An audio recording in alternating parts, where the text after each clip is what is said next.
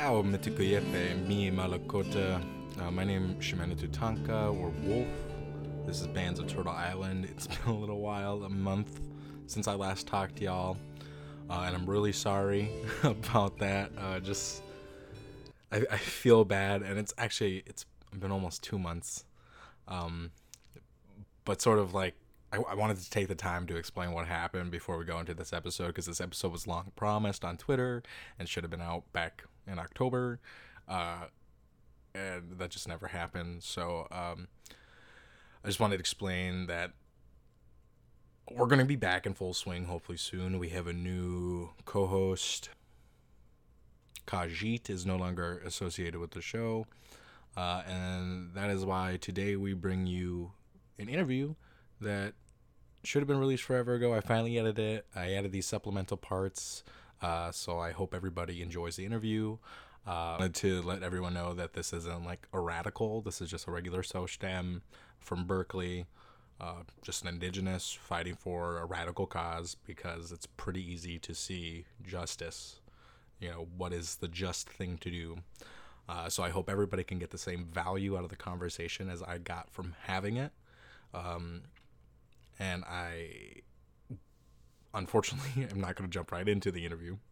Uh, we're going to begin actually with a brief from uh, Pi'ono Hulu Hulu, um, who, if you listen to Citation Needed, uh, these are the same media people that released it. Um, well, were on there. Well, they had a hand in the project that we're about to play. I think it's important to uh, play this so we can sort of have an idea of the material conditions that Kea is in. And um, just to have a little more context uh, going into the interview for those who are a little uninitiated.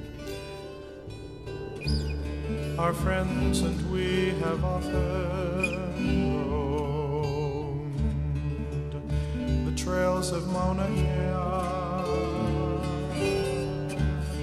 And in the evenings we'd come home and see her stand. Aloha mai kakou.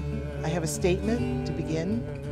Over the past week, the Kia'i at Pu'uhonua o Pu'uhuluhulu have remained vigilant in our commitment to protect Mauna Kea in Kapu Aloha. Adding to the already stressful conditions and amidst rumors of an impending raid, we are now also having to address potential incidents of both public and covert police harassment and agitation. Today, we're bringing forth related evidence of what may be criminal misconduct on the part of a law enforcement officer. Despite this, we continue to remain in Kapu Aloha, peace and nonviolence. We believe that Hawaii State law enforcement at Pu'uhuluhulu may be attempting to agitate protectors and incite discord and possibly violence through the use of the following tactics. 1. Sobriety checkpoints using the Special Response Team and possibly state sheriffs along with Department of Transportation barricades on multiple nights, including this past Sunday night on the Daniel K. Inouye Highway. 2 State sheriffs lining trucks along the road above the cattle guard on the Mauna Kea Access Road, shining their high beams on the Kupuna tent at 1 a.m. on Monday, September 9th and Tuesday, September 10th. 3. A Black Hawk helicopter flying low level over the Kupuna tent on Tuesday, September 10th. 4. Unnecessary desecration of the Hawaiian flag on September 6th. 5. Governor Ige's press conference on September 12th alleging damage to native plants by Kia'i and September 13th alleging cyberbullying. We believe that these tactics employed by law enforcement officers and the highest ranking state officials are deliberate attempts to create conflict among the protectors and exacerbate tensions with law enforcement. These tactics demonstrate that the state is not acting in good faith in addressing the conflict and is instead working against principles of nonviolence and kapu aloha in a manner that puts the safety of protectors and the general public at risk. In addition, we have evidence that a law enforcement officer may have purposefully shared disinformation with a protector in an alleged attempt to incite mistrust and discord between specific individuals in the pu'uhonua. We believe that this incident may qualify as criminal police misconduct. We have two individuals here with us today who are first-hand witnesses who are prepared to share their personal interactions with the officer in question. We will not be sharing the name of the officer in order to protect the safety of the individual. Aloha, my name is Kaho'okahi Kanuha. On the morning of August 19th, I engaged in a conversation with a law enforcement officer. This officer expressed to me that they felt that Mikey Glendon, who is here standing next to me, was a problem and, according to them, a liability uh, for all individuals in the Pu'uhonua, and that we should do what is necessary to have this individual removed from the Pu'uhonua. Aloha mai kakou, I'm Mikey Glendon. On September 4th, I was served with a notice to remove our Kanaka Knowledge Learning Center, which I took part in. Um, September 6th, which was two days prior, 48 hours, the building was forcefully removed. Two days following that incident, I was approached by a police officer whom I met in private, and I asked him, why was it such an abrupt situation where they demolished our learning center? His response to me was that they received a phone call from Pu'uhuluhulu that stated I was in the learning center with a gun with children, ready to shoot it out with the police with respects that I'm protecting the children. That is false. Two days following that conversation, a phone call was made to me by this officer, and he stated that he had some intel that it came from within the Pu'uhuluhulu community. So, a follow up third conversation, the officer stated two names from within our Pu'uhuluhulu community Noi Noi and Earl, who were alleged people who called in and stated that I was in our Kanaka Knowledge Learning Center with a gun with children. Aloha mai, I'm Earl De Leon. This is my sweetheart, Noi Kekaulua. I'm here today to um, state that we would never, never, ever do something as irresponsible as that to call in and make a false statement that Mr. Glendon here was in a house with children armed with a gun um, to protect the children at his library at Pu'uhuluhulu. We would never make a false claim to jeopardize the security of our, our community here at Pu'uhuluhulu. It's irresponsible and unacceptable. First, for the media, as stated before, we do not support releasing personal information to the public. Therefore, we will not be releasing the officer's name in this press conference. We have one video and two audio recordings between Mr. Glendon and the officer in question. These recordings corroborate Mr. Glendon's testimony. We are willing to share these files with law enforcement for investigative purposes. We will also make these files available to the media. We ask that the media use the information responsibly. Second, as conveyed by Mr. Kanuha and Mr. Glendon, a particular special response team officer encouraged Mr. Kanuha to remove Mr. Glendon from the camp for being dangerous and for being a liability, while on the other hand, the same officer provided confidential information to Mr. Glendon designed to provoke Mr. Glendon and put Mr. DeLeon and his partner, Ms. Kekaulua, at risk. The information provided to Mr. Glendon by the officer accusing Mr. DeLeon and Ms. Kekaulua of informing law enforcement about Mr. Glendon barricading himself in the building with a gun and children is one, inconsistent with the manner in which law enforcement responded to the building on the day of the removal. Two, if in fact true, had the potential to put Mr. DeLeon and his partner at risk. And three, if false, could only be intended to provoke Mr. Glendon to retaliation. A review of law enforcement action on September 6 indicates that the officers did not approach the building as if it were barricaded with a gunman inside. The video coverage shows that 1. The special response team did not take the lead on the operation. 2. The officers lined up with their backs facing the structure as if the threat were from the crowd, not from within the structure. 3. The officers were equipped with riot control gear, including four foot long batons. In no way did law enforcement appear prepared to confront a gunman with children. Although a small perimeter was cleared around the structure, there were a number of people watching nearby as the officers entered and eventually dismantled the structure who would have been at risk if an armed gunman was indeed present.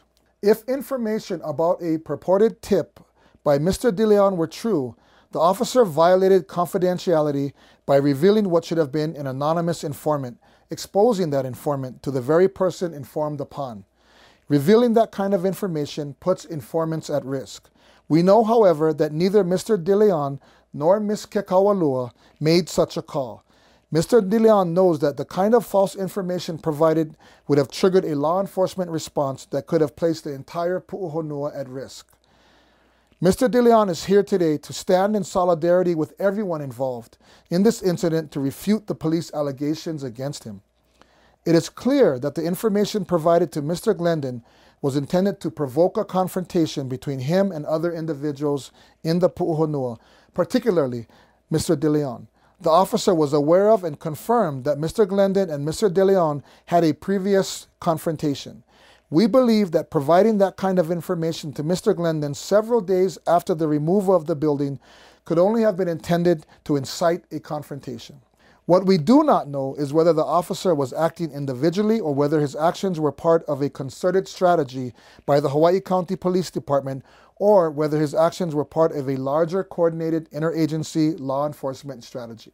If the officer was in fact acting under orders, then the only apparent purpose would have been to provoke an incident that would justify law enforcement action to clear the Pu'uhonua. Taken in conjunction with increased police activity in and around the Pu'uhonua, the officer's conduct leads us to believe that it is possible that the state and county of Hawaii are purposefully engaging in subversive tactics designed to increase tensions, agitate protectors to violence, and challenge our commitment to kapu aloha.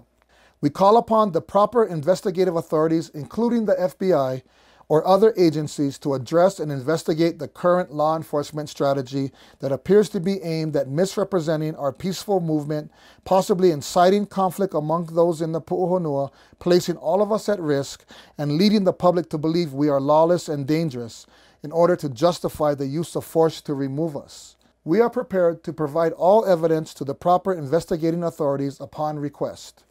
We also demand that the officer in question be removed from this police operation immediately as his actions are irresponsible and place all of us at risk.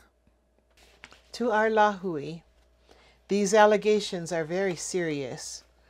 We're hopeful that they are the work of a few individuals. However, only a complete and honest investigation will uncover the full scale of this operation. The actions of a few individuals who operate outside the spirit of kapu aloha do not represent us. Similarly, we do not believe that all law enforcement officers are part of a targeted strategy to undermine our movement. Many officers are ohana, neighbors and friends. Please do not react to this information with anything other than kapu aloha. These alleged police actions only serve to strengthen our resolve and commitment to kapu aloha. We will not be provoked. We will not be distracted from our purpose, which continues to be non violent, peaceful protection of our sacred Mauna Kea. The safety of all of us protectors holding space on the Mauna depends on our collective ability to remain in kapu aloha. Mahalo nui. when she sleeps.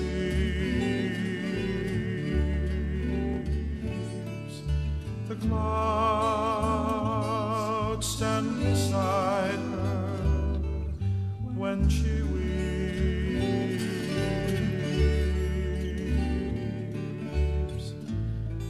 and I could be forgotten and a thousand miles away and still I would recall the beauty of Mauna Kea. How Mintakayepe, me Mauglala. I'm Shungmana Tutanka, uh, and today we have on a awesome guest. Oh, hi, I'm Bria Tennyson. Um, my Hawaiian name is Puaneni, and I come from the families of Ai'a and Kupau. from the islands of Molokai and Oahu. Um, so we'll just sort of jump right into the questions. Uh, and our the uh, mentioning the lineage line, uh, could you kind of explain like why that's important in like the islands and stuff? Like, I don't understand a lot about the culture, so it's kind of a learning experience for me too. Yes. Um, so I am a product of the diaspora. So my family um, could no longer afford to live in our homeland, and that's how we found ourselves on Turtle Island. And um, my mom has been the person who has been doing like the hard work in reestablishing the connection between us here on Turtle Island and our family in, um, in the islands. And in her research and reconnection, um, we've been learning that lineage is a very, very important thing. So in our standard greetings, like, um, of course, we greet everyone, but we say which families we're from. And um, I guess like the Western concept I can think of in comparison would be like how the Scottish have clans. So that's kind of like what our lineage is from. Our our practices are kind of similar. Um, so when I say that I'm um, from the Ai'a, coming from Molokai, that's like the Ai'a family is pretty big, and the island is specific. So um, just it's kind of like a way to call upon you know kin, but also it's a pride thing. Um, but also, genealogy is very important in Hawaii, and it goes beyond, um, you know, being proud of where you come from. Unfortunately, it also has to tie to like land rights as well. So, um, in Hawaii, we also had Americanization forced upon us, and to, you know um, to prove that we were Hawaiian enough, we had to show our lineage, and, like blood quantum was a thing with us as well. Yeah, so okay. yeah, being able to say like, you know, this is where I come from, this is my family name, um, that also proves like how Hawaiian you are according to what the American government said that you are. So that is a part of the deal. Okay. But, yeah, mostly it is about pride though. And I like to think of it as like we're still here, like we are still keeping our family lines going. Uh, yeah, I think that's a huge like part of most native communities is just Yeah. like, it- there's almost a sense of like nationalism, you know, if you want to call it that, where it's Yeah. just like "Oh, I'm just proud to still be here and not dead yet, you know. Right. it's know. Yeah. I'm sorry. I mean, I just think it's like it's a fundamentally different type of nationalism if you even want to characterize it that way, but it's like it's just about keeping the culture alive, you know, it's not about a race or anything like that. wow, exactly.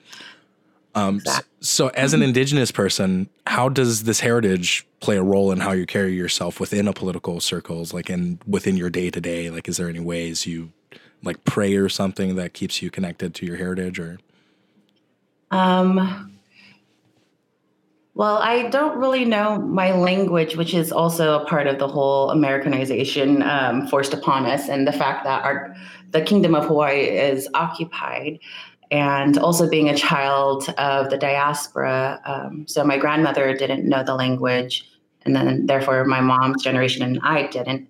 But um, I did learn one chant that I always call upon, and um, it's called Ehomai. And um, basically, it's calling upon the ancestors.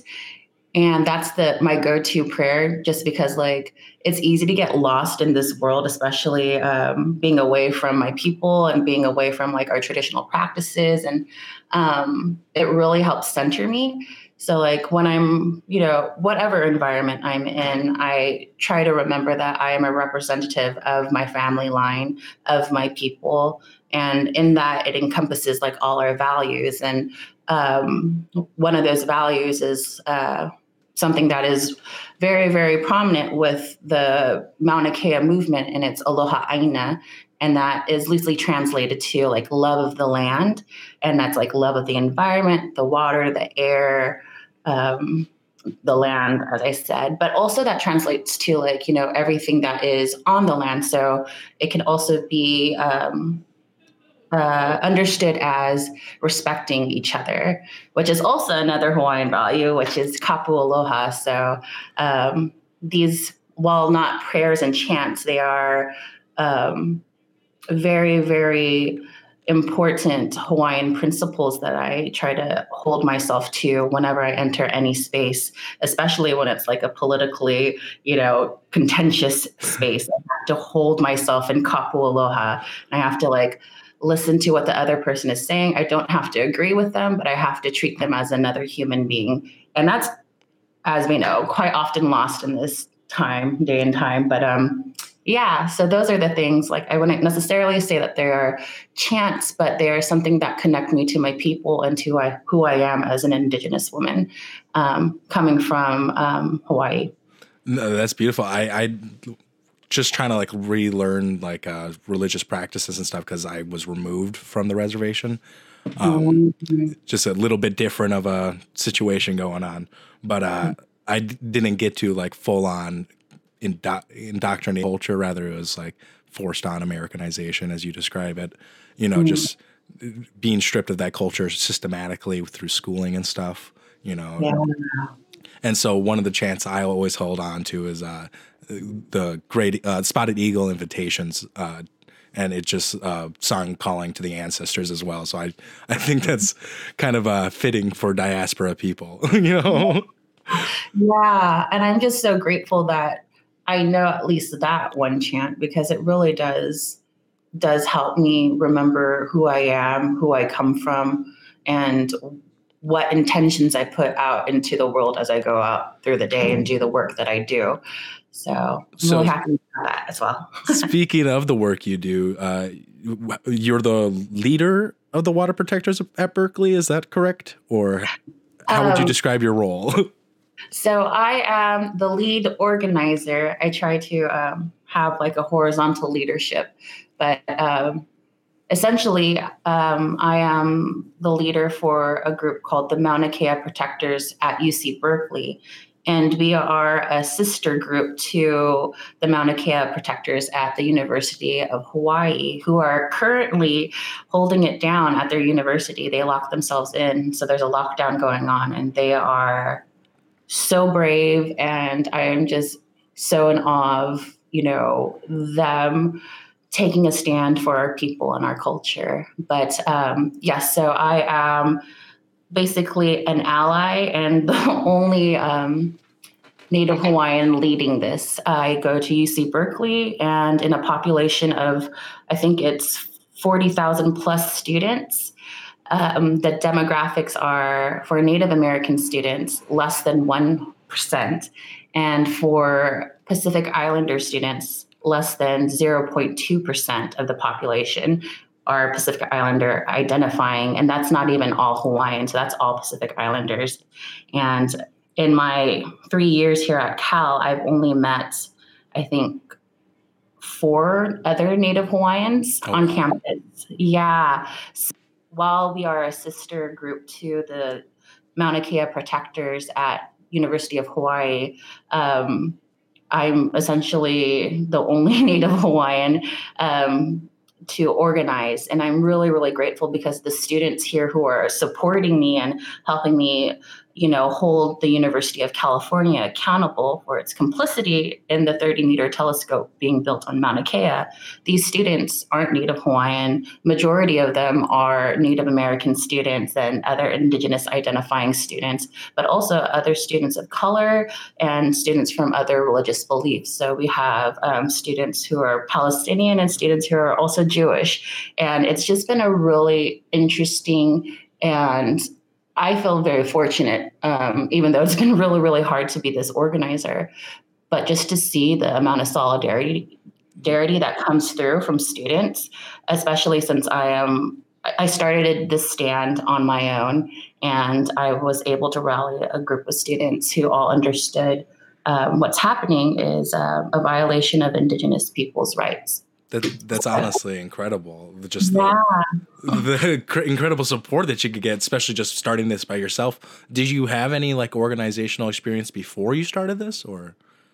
like in terms of activism i was yeah um i was i don't have any experience in this i'm usually the person who helps support people who organize um you know movements so i'll be there with my sign and the only thing that i like the only thing that's getting me through this because of my lack of experience is when um the studies that i've been doing about um uh, learning about social movements in, in post-war America, um, but also I'm just kind of approaching this as like a big student group project where the goal is information sharing that leads to divestment on the TMT on Mauna Kea. But this has been um, a wild ride so far.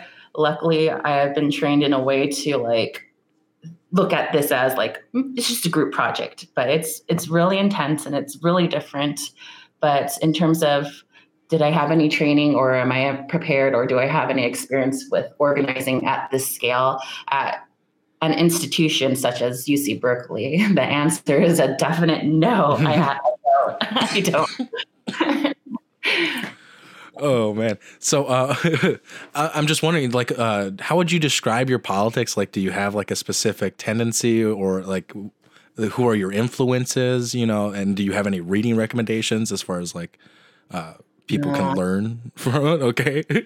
um, that I'm still learning, but I would say, like on the general scale, like what my personal politics is uh, or are um, is people power. That the power belongs to the people. So, and it's like very, very, uh, very, very fitting that I'm living in Berkeley slash uh, the East Bay, where a lot of that took place here. So. yeah, the Republicans would call it uh, the communist California, right? yeah, yeah. So, like I said, um, uh, in our previous conversation, um, learning a lot about uh, the left here. I grew up in a family that was um, very uh, military style, so definitely didn't get this type of education until I got here to Berkeley, and of course, Berkeley being Berkeley, and it really has opened up my eyes. And this whole like new political um,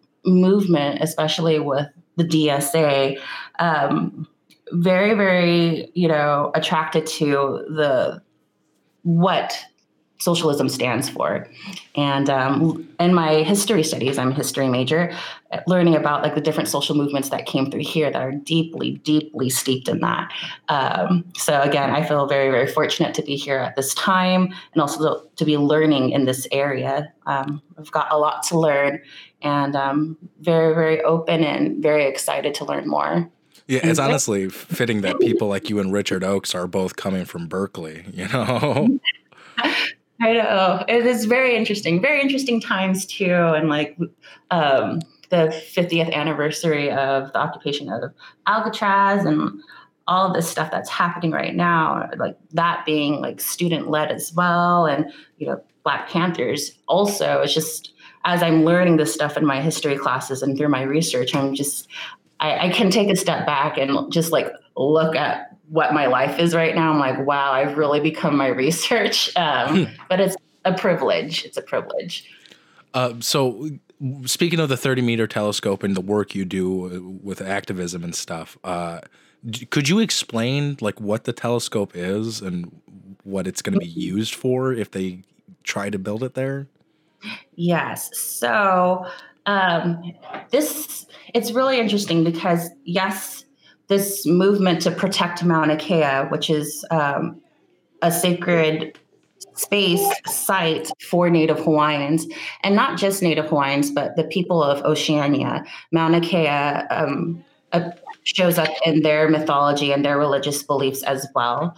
Um, but for us Native Hawaiians, Mauna Kea is the site of our creation story. Um, and uh, again, like I didn't grow up um, in Hawaii. Actually, I should mention that before. So I was born and raised in Nisenan territory, which is known today um, in pop culture as Sacramento, California. So that's where I grew up and um, getting uh, learning about my Hawaiian culture through like you know cultural practitioners who come through Sacramento. Mhm. But going back to our creation story, which um, originates on Mauna Kea, the stories that I have been told is that this is where our um, um, it's really interesting. I was just talking to somebody, and there's ex- um, comparing their their religious beliefs to the their creation story, like the Big Bang. It's kind of similar to what happened at Mauna Kea for us and our beliefs. Um, we say that that's the site where the sun sep- or the sky separated from the ocean and the land. And then I had an auntie who told me that this is also where the first Kanaka Maoli, the first Native Hawaiian, um, was born. And the story goes that um, Sky Father and Sky Mother had um, a child, and unfortunately, that child was stillborn, and they buried the child um, to honor it on Mauna Kea. And that child became kalo, which is taro, and that's our staple food. Um, so that was the first like child to be born, um, or uh, I guess nature or natural thing to be born on Mauna Kea, which is essential to us as a people. And um, so Sky Father and um, Star Mother had a second child, and that child was the first Kanaka Maoli. So in our belief system, as with most Indigenous um, peoples, is that um, we have a kinship with the environment. So this is like, again, like I said, Aloha Aina, where we love the land. And I had um, uh, a Hawaiian sister here in the Bay Area. Um, she says, uh, you know, when we refer to Mauna Kea, it's not like what mountain, it's who mountain, whose mountain, like who is that mountain, who is your water. So we, um, she also said like who feeds you, and in our culture we say our brother feeds us um, because of that first uh, taro plant. So that is like the significance, like the original significance of Mauna Kea. There's so much ceremony and um, you know, we have shrines up there. Um, some of our ancestors are buried up there. It's just a very, very sacred space. So, this is why we're protecting it. Now, the 30 meter telescope, that is not even the, the first telescope to be, um, well, it's not built on it and it won't be built on it, but because we will not let it happen. But there are already 13 telescopes on Mauna Kea. And this has to go with like the whole like settler colonial history that's happened to Hawaii. So, like when Hawaii became a state um 60 years ago in 1959, the state mismanaged our sites. So, first they um, said, like, we'll only build one telescope. And this is like through the University of Hawaii. And the Native Hawaiians who never really wanted a telescope on there said, okay, one telescope is fine. And this is like a trend within the Hawaiian people. Like, and it goes back to that whole kapu aloha thing. Like, we're very respectful and we try to be reasonable with people. But um, this is just like a history of state mismanagement. So the state said one telescope, and then they said, okay, only three telescopes. Now, fast forward to 2019, we have 13 telescopes. Not all of them are functioning. And um, this 30 meter telescope is going to be bigger than any of them. And to conceptualize what the scope of this type of structure, um, it is going to be 18 stories tall and at least two stories below ground. Oh. And we, like, yeah, exactly. And to like, um, to anchor such a structure, you have to like cause so much trauma to a very fragile ecosystem. And although it's like a non-habitable space, uh, Mauna Kea is also a watershed. So when we're protecting Mauna Kea, we're not just protecting our site, we're just protecting water and like it's hand in hand. And that's what it like. I just spoke to a group of people about um, environmental rights and how indigenous sovereignty needs to be at the forefront of that. And that's because whenever we say we're protecting our sacred sites, that's inherently tied to our environment. And the fact that, you know, media tends to like focus on different things. And um, when it comes to like, you know, protecting the environment, they really need to focus on, you know, what it is that indigenous people have always been doing like you know to this day um, from standing rock to uh, the bayou bridge um, pipeline and you know holding enbridge accountable for line three. Like this is what we're we're protecting when we say we're protecting sacred sites. And that kind of goes back to like this whole 30 meter telescope like we are protecting our sacred site but we're also protecting the watershed and yeah people don't see it that way i've had someone say you know, the native Hawaiians are being selfish in not allowing the 30 meter telescope to be built, that they are impeding in the progress of knowledge. And that, like, they said that to my face and it blew me away. There was an NBC article that's, this was the exact headline. Um, Mm. Uh, native activism is holding up telescope progress that could lead to alien life. And I thought it was outstanding that they put potential aliens ahead of people who lived here on Earth. Like, Yeah. it, it's astounding what white people are willing to say. like, I know, I know, I know. It's like, like I said, I'm, I am not an activist by training. I'm learning um, as I go, and I'm getting a lot of heat. Um, I was asked to speak at the climate strike at UC Berkeley, and it was well received until it wasn't. I had a little table, and um, my uh, my friends who are from that Indigenous and Native coalition, they were helping me uh, you know, answer questions and let people know what's going on. And we had, and I hate to be that person, but just stating facts. We had three older white people come to the table and they were so aggressive and they did not check their white privilege. Like they were so oblivious to it. And um, yeah, so my friends tried their best to kind of um, uh, educate them on why protecting Mauna Kea is important. And um, it just came to the point where they had to talk to the one Hawaiian, so that being me. And of course, it's like the brown woman of color taking, um, uh, indigenous woman taking on the emotional labor to do this. But yes, this woman was just like drilling me on like, what's the elevation going to be? You can hardly see the other telescope and all these things. And I'm like, it's not even about the fact that you can or cannot see it. It's the fact that it's on this sacred site and just getting that kind of feedback. Like someone even thought it would be um uh, you know okay to tell me to my face that native hawaiians and protecting our sacred site that we are acting like uh white nationalists. And i was just like oh, my god. Yeah i was so stunned. I had to like check out after that. And that's just kind of like you know i had to engage in kapu aloha. I kept on you know trying to like make him understand trying and not this to punch him. i am i am not but oh my gosh it like i maybe slap Maybe but- slap. yeah um but he also had uh i had told him like you know the people who are supporting the tmt they're uh, and that's the 30 meter telescope they're prioritizing like they care more about a building than they do about the will of the people. And then he threw it back in my face and saying like no the native hawaiians are caring more about a building knowledge. And i'm like Ugh, like how do you even engage with that and it's like I had to tell them, you know, we are not anti-science and we're definitely not anti-astronomy. Like our people, like the people of Oceania, like how we got to where we got, all the way all to like e- what's now called Easter Island, but Rapa Nui for us. Like we did that through setting the stars, and like people forget that. So we love astronomy, like the Hokulea, like learning how to or relearning how we navigated and how we use wayfinding to um, you know, navigate the big, big Pacific Ocean. So it's like that, like, quote unquote, accidental racism, like that always happens to Indigenous people where they're like, oh, they don't know how to use the land property. They can't see the potential and what this would do.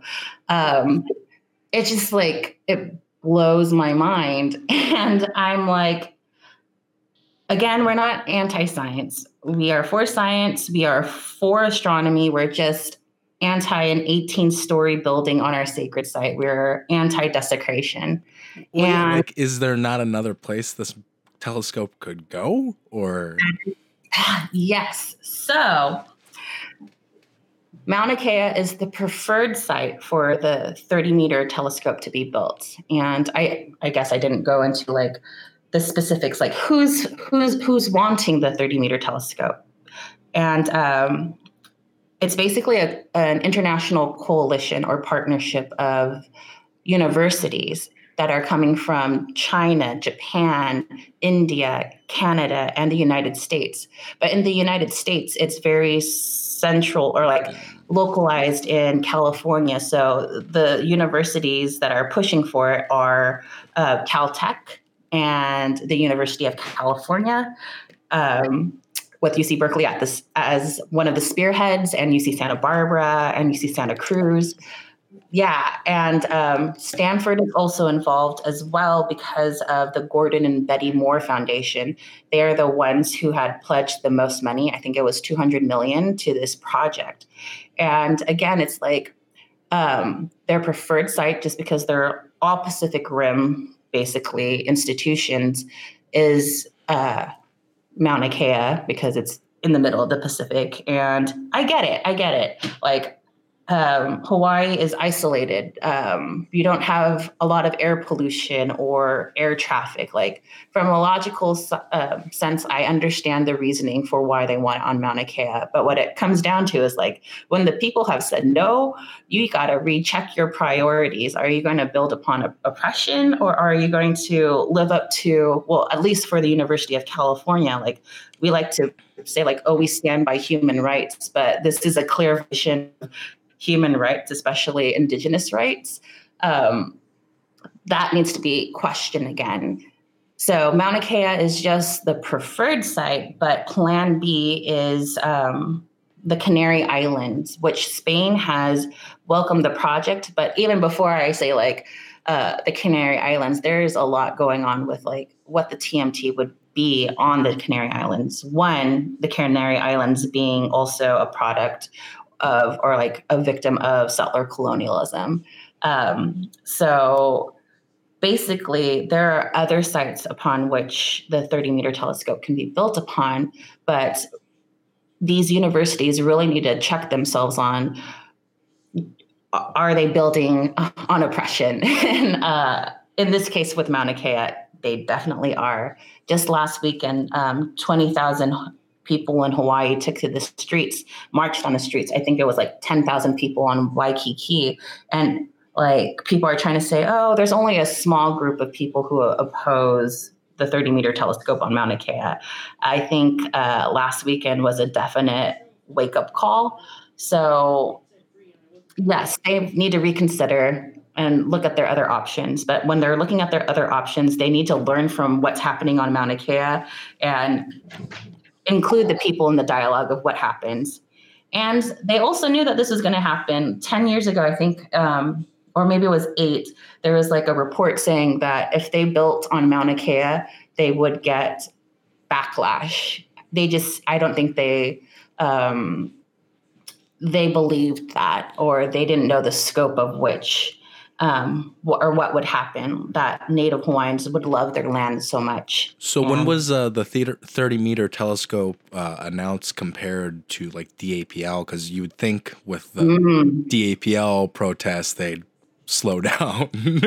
yeah, exactly. So from my understanding, um, this battle has been uh, going on for 10 years now. So that would be 2009. I want to say it was 2008 that they said they're going to build on Mauna Kea. And uh, the Native Hawaiians have effectively like blocked any type of progress. So in like 2015, which is very interesting because of the timing with uh, like Standing Rock, um, they were the Native Hawaiians were able to uh, bring the TMT to court because of like permits that they didn't properly fill out. So they have been defending Mauna Kea for a long time. Um, but in terms of like this whole conception of the 30 meter telescope, I don't know. It just seems to be like one of those things where non-indigenous people i should say um, especially people who don't care about people of color just kind of think of these things um, and just say, we're going to do this. But I, I have a friend who's going for his PhD, and he's always uh, compare. He always uh, says academia is inherently white supremacist, like uh, just because of the foundations of a lot of the scientific schooling and stuff. And so I think uh, just what we see with the TM, TMT going on, like it- the fact that it's not for profit, even yeah. it's what settler colonialism's willing to do for Mm. their projects is terrifying. You know, it's it's makes me scared and makes me want to get a gun. I don't really like guns, so it's like Oh. Yeah. I'm just terrified because of like the militias and stuff going on in the Southwest and stuff. It's just like when God, when is this yeah. coming to my area? I know, but with with that, like, like even with this uh situation with the TMT, like at UC Berkeley, it's divided. I'm really, really uplifted by the fact, like, again, the students who are coming to my aid, they're not even Native Hawaiian, and some of them aren't even Indigenous identifying, but they they understand why it's wrong, and that's why they're making this stand. Uh, we had a petition go around, and it, in like two days, two or three days, we had um, 2,000 signatures from the people within the UC Berkeley community. And then there was another petition, and this is a petition to say, you know, holding our university accountable for its complicity and its involvement in this. Although our chancellor said, we're not involved. Your fight is with the University of California. She did a really good job at kind of deflecting that kind of um, accountability. But in that, like, despite this institution being what it is and it being a research institution, so people love the TMT, students and faculty and staff and you know students parents like they understand that this is wrong. And if there's other options this is very very very wrong. So um, when you know dark things happen i i i'm oh my gosh i'm such a nerd i'm thinking of that mr rogers quote where he's like in times of crisis or whatever look for the helpers Okay. so that's what gets me through. So uh, maybe I'm just a little too optimistic and idealistic, but um, yeah, I'm really, really grateful for all of the support um, from the UC community that I've been getting. Um, even though it may seem like a fraction of what it needs to be in order to get the University of California to back down. But um, yeah, this whole kind of like settler colonial entitlement that academia seems to have. I'm really um, uh, encouraged, inspired, um, maybe even empowered by the fact that there are students who are like me, but maybe not the same, you know, uh, culture. Um, who will hold the university accountable for what it's doing? And it's like it's not just about Mauna Kea. Just uh, a couple of weeks ago, um, there was a student organization that um, protested Palantir coming to have an info session at our campus. And Palantir, as a lot of us know, is um, helping ICE with technology. So we shut that down. So awesome. yeah, I'm just like, so there are the students who don't care and like who are definitely like filling um, the role of, you know, settler colonial academia. But then there are the students here who are like, nope, not on our, not in our university. So So, so how is the uh, government reacting to the protests? You know, in DAPL, we saw water hoses being used in hypothermic conditions, Yeah. attack dogs, rubber bullets.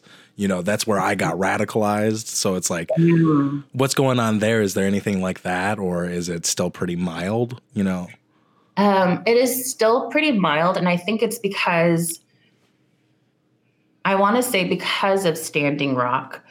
What's very interesting is that the Kia'i, the protectors on Mauna Kea, especially our uh, medic hui, so the Mauna Kea medic hui, which are the medics who are volunteering to be there in the event that something really bad happens, and like just to take care of our elders who are not leaving um, their position and blocking the access road, but they're, the people on Mauna Kea, they actually trained with those um, on Standing Rock. So during Standing Rock, they were there as well. And um, when I was on Mauna Kea um, at the beginning of September, and I was just like talking story with people, especially the indigenous uh, uh, uh, volunteers there, and they were just saying things like, you know, this is in terms of how the government's reacting. Um, like Governor Ige's tactics in trying to make um, the protectors seem like really bad people. He said things like, "Oh, they're doing drugs up there, they're drinking." Yes, so that's why. Um, So they're cool people. I like it. but um, that's why I brought up kapu aloha um, before, and that is a, um, the principle that we this movement is being um, being conducted under.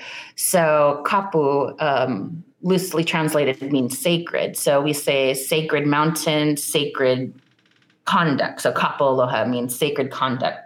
Um, so that really kind of just backfired in the governor's face because, well, one with the uh, the use of technology, we're able to show what's happening on Mauna Kea, and they've created the first free Native Hawaiian university um, at Pu'uhuluhulu, and it's really, really amazing. Um, the people who are protecting Mauna Kea, like the governor was like, "Oh, these are people who are jobless, and you know they have nothing better to do. They're just troublemakers." But you have like not just cultural pra- practitioners, but you have professors up there, teachers up there. So they created this university where you know people can learn the history and uh, the the culture and uh, really really interesting. There was a class on socialism too up there. uh, it was really really cool to see that. I learned a, a, a little bit of Hawaiian history up there. So like the governor's. Uh,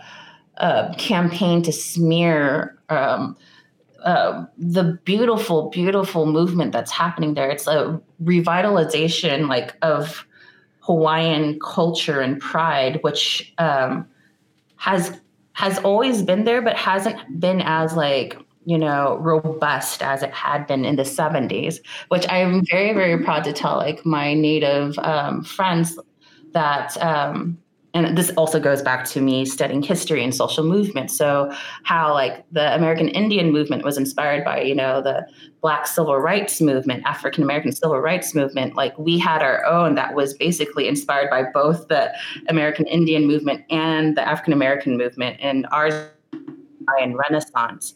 And that's where in hawaii what we're seeing now in mauna kea is basically that two version 2.0 the reason we're able to do what we're doing is because of that movement and that movement um, we fought for um, the protection of our sacred island Kaho'olawe, where the the U.S. military was using it as a bomb site, and we got the U.S. to like stop bombing it.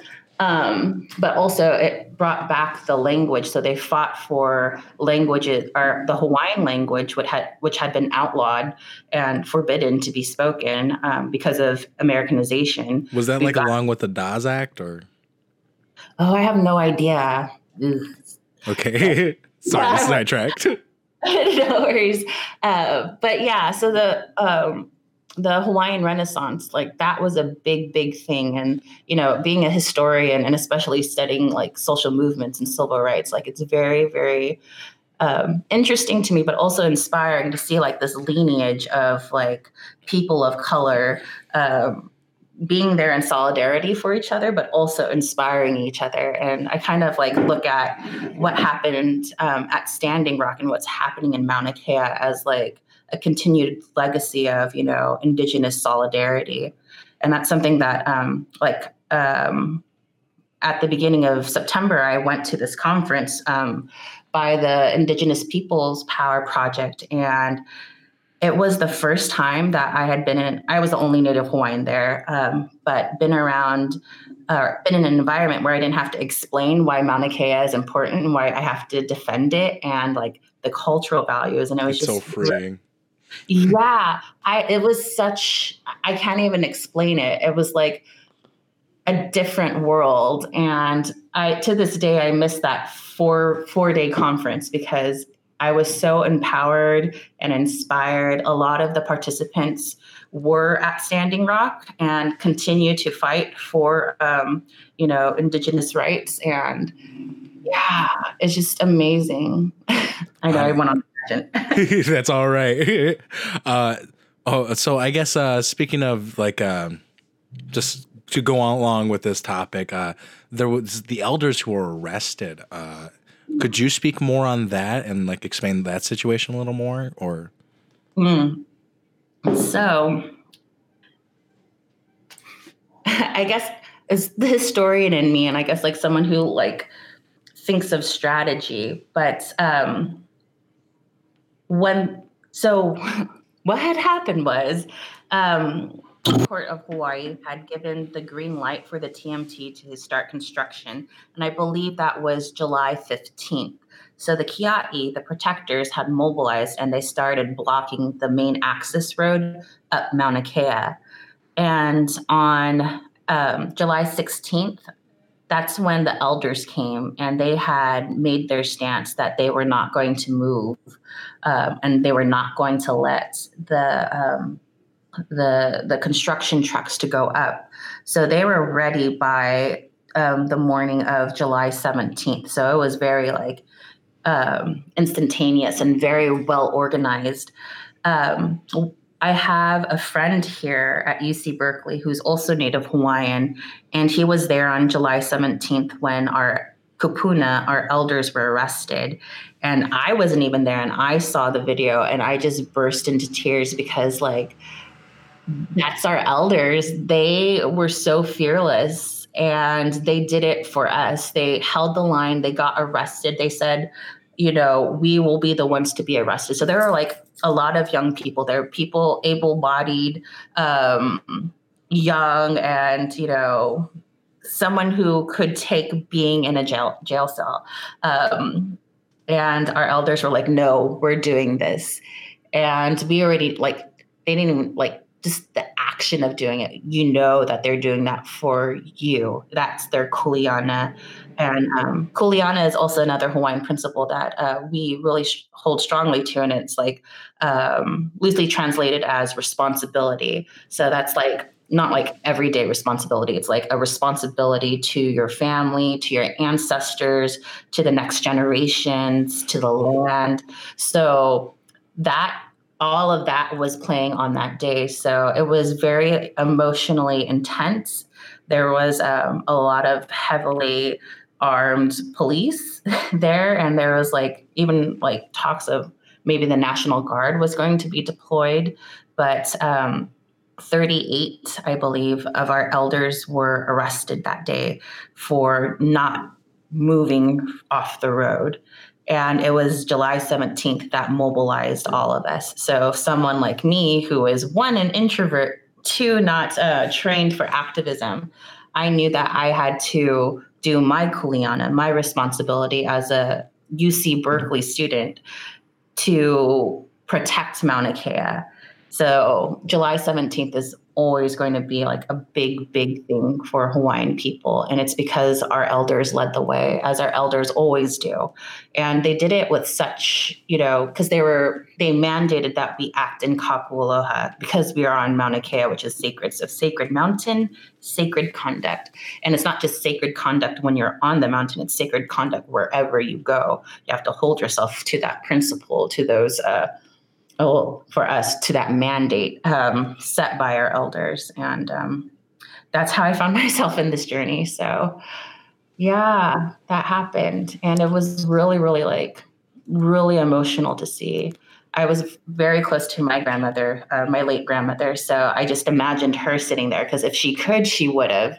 And I knew why she would have done it too, because she's doing it for not just me, but for our lineage, our name lines going down in the future. So when we talk about the TMT, like people tend to just focus on like the 30 meter telescope and this building, but it is it is more than just it's it's really not about the telescope. It's about indigenous sovereignty. It's about respecting and preserving our cultural ways and um, as our country is occupied and we've been subjected to Americanization. So, like when we see our elders do this, and they are the same elders who were our age during the Hawaiian Renaissance. Um, it's just, you know, our kuleana to uh, follow their example. So, with the students at the University of Hawaii right now holding it down, um, to the students here in the Bay Area, um, from Stanford to UC Berkeley, even all the way in UCLA. Um, and it's very, very inspiring because it's like not just Native Hawaiians, it's also other Pacifica peoples who know what's going on. Like they feel that because that's our elders and we're protecting something that is um, that they tried to take away from us. So it's like Pacifica people, indigenous people. Um, when the Kupuna had gotten arrested purposefully on the 17th, that was an a, like a call, and many of us answered that call, and many of us um, from different cultures as well. So, so do you? Are they still in jail? No, so okay. they were. Yeah, they're okay. They're okay now. They did have to go to court. Um, so recently, they just had their cases um, brought up, and um, they were like not guilty, or they said that they're not guilty. So of course, like however it gets ruled out, like even the fact that they were arrested and they had to go to court, like that is that is not that is like I would say. N- not the most important thing. The most important thing is that they did it and they returned to Mauna Kea. So they are not going away. And this is something that they're teaching us as well that when you make a stand, there's no turning back. When you're protecting your people, when you're t- protecting your culture, it's a it's a lifetime commitment. And um, yeah, just so awe inspiring. But they're they're okay for the most part. They are so fierce, and I wish when I um, become a kupuna as well, that I will be as fearless and as brave, courageous, and wise as they are. Um, definitely got a good start on it, right? well, thank you. I don't know, but so um, I, I think that's a natural stopping point as far as like the real interview goes. Mm-hmm. Um, I, I just wanted to ask you uh, a throwaway question just for mm-hmm. something funny. Uh, have you paid attention to the the the, the Dior Sauvage crap? Oh my god.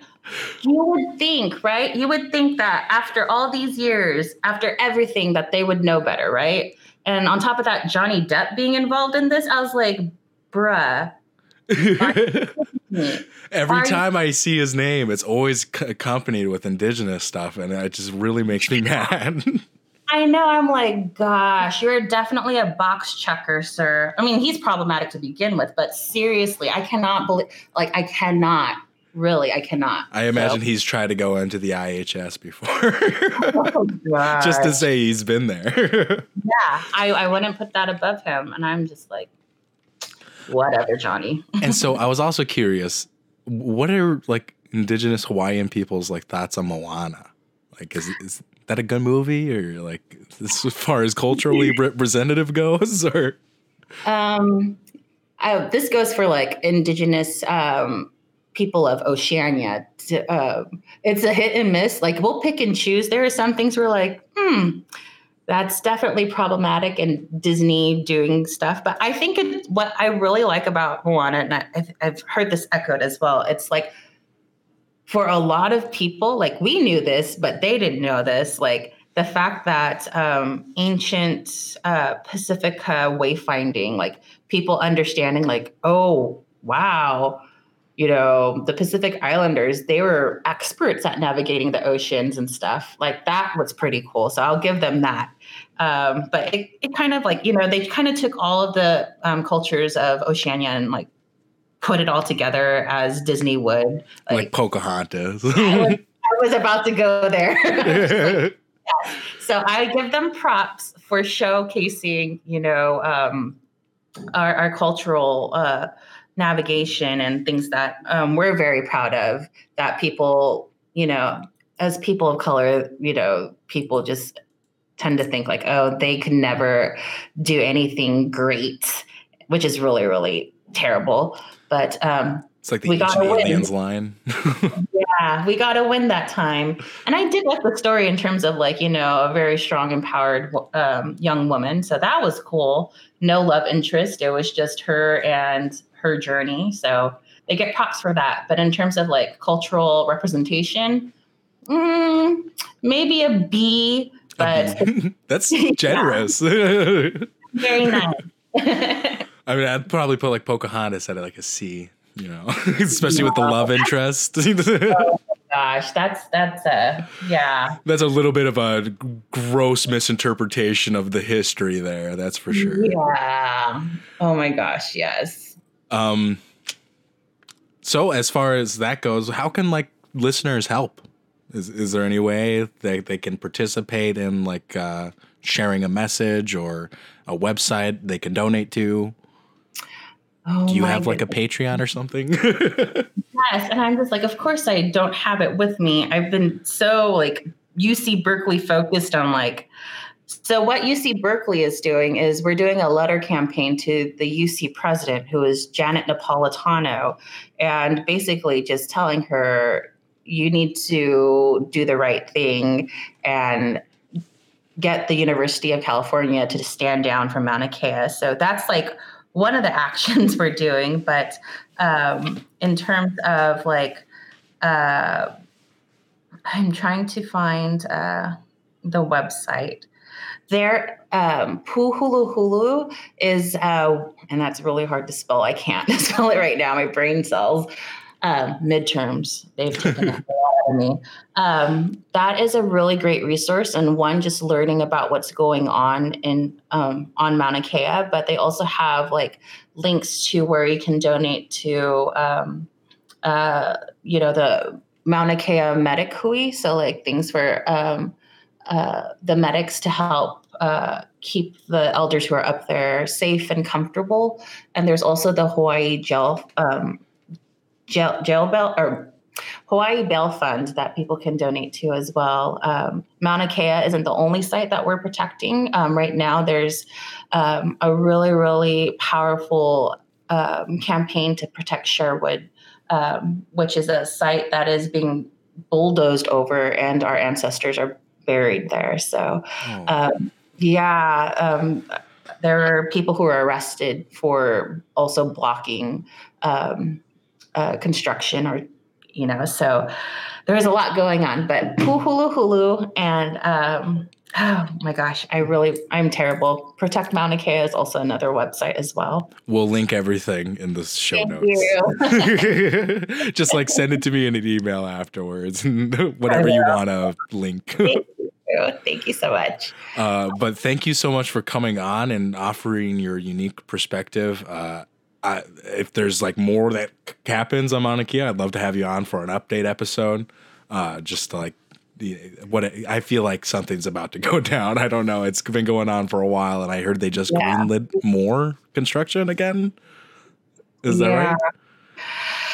Oh, I don't know. I, I feel like, as you do, that um, it's been day 92, I believe, since the Kiai have been blocking the access road, and the 30 meter telescope partnership is losing so much money as uh, construction is delayed, and also the state of Hawaii as well. I think um, there was a news uh, news article that I think seven million dollars has been spent on law enforcement. Um, yes, and I'm like, we could be using this for other stuff, you know, like actually giving back to the Hawaiian people. What about healthcare? Like- Exactly, the basic things, the things that actually the um, the Kiai of Mauna Kea are also standing up for. Um, but yeah, so I feel as though, like in my heart, I've been telling um, the student activists I'm working with here, like I feel as though just because of the momentum of things, with the twenty thousand people taking to the streets last weekend, which of course didn't get uh, American national coverage, I feel as though still that we're going to win this because when it all comes down to it, the 30 meter telescope partnership is really prioritizing and caring more about a building over the will of the people and it is unethical and they need to live up to the standards as you know academia. Um, although there's like a long history of academia not uh, not being great especially to indigenous peoples. I didn't put this out there but um, behind the smithsonian uc berkeley holds the second largest collection of um, indigenous artifacts and um, remains. And it broke my heart when I found out that there are also Native Hawaiian bones here at UC Berkeley. And in our culture, like um, you're not supposed to disturb the bones, and we don't we don't even say where we bury them. So this is uh, a long history of problematic academia when it comes to respecting Indigenous peoples, and I think I think this time um, Mauna Kea is going to win in academia, and it's going to be a trickle down effect of where we're going to continuously um, hold the University of California, where I'm from, accountable to um, its wrongdoings to Indigenous peoples. But I don't know. I'm an optimist. I was about to say that's a very positive note, and I'm glad we could end it on that. Thank you all for listening, uh, and look in the show notes for all the resources.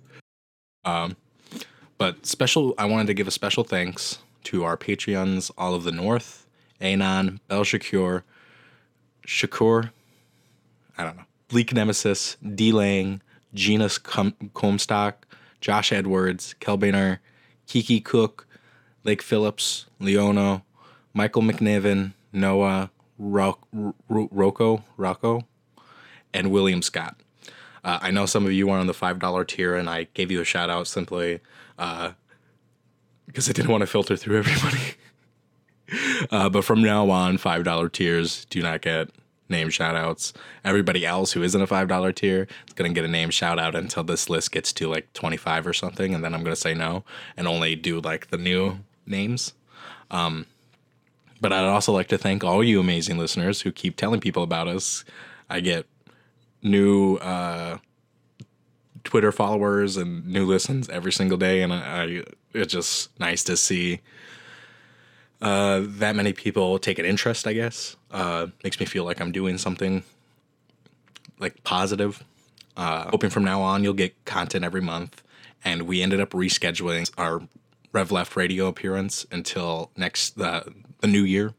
Um, so until then, thank you all for listening, and uh, I'm gonna try to get a second episode out this month. So uh, hopefully that works out. Uh, anyway, Toksha.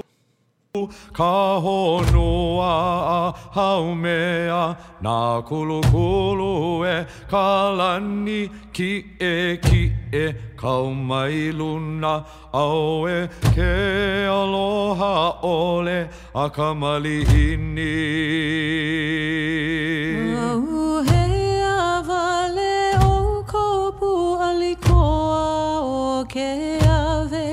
Me ko kamalala walula Me ka kuhi hewa. Alu mai pu alu mai Me ko mano kalani po Ka i mai ana me na kama Ka hele lani. Kuha a hea Mama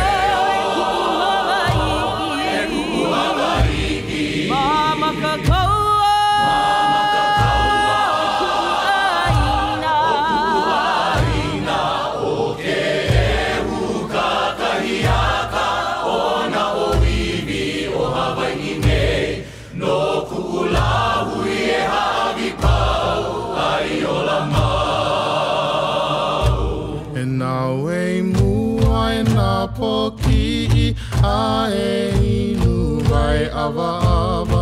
He viwa ole a hoku paa a o he hope ho i mai ai. Ana i wale no ka kou kau ko e mau i ke ala. Au e ke aloha ole a ka malihini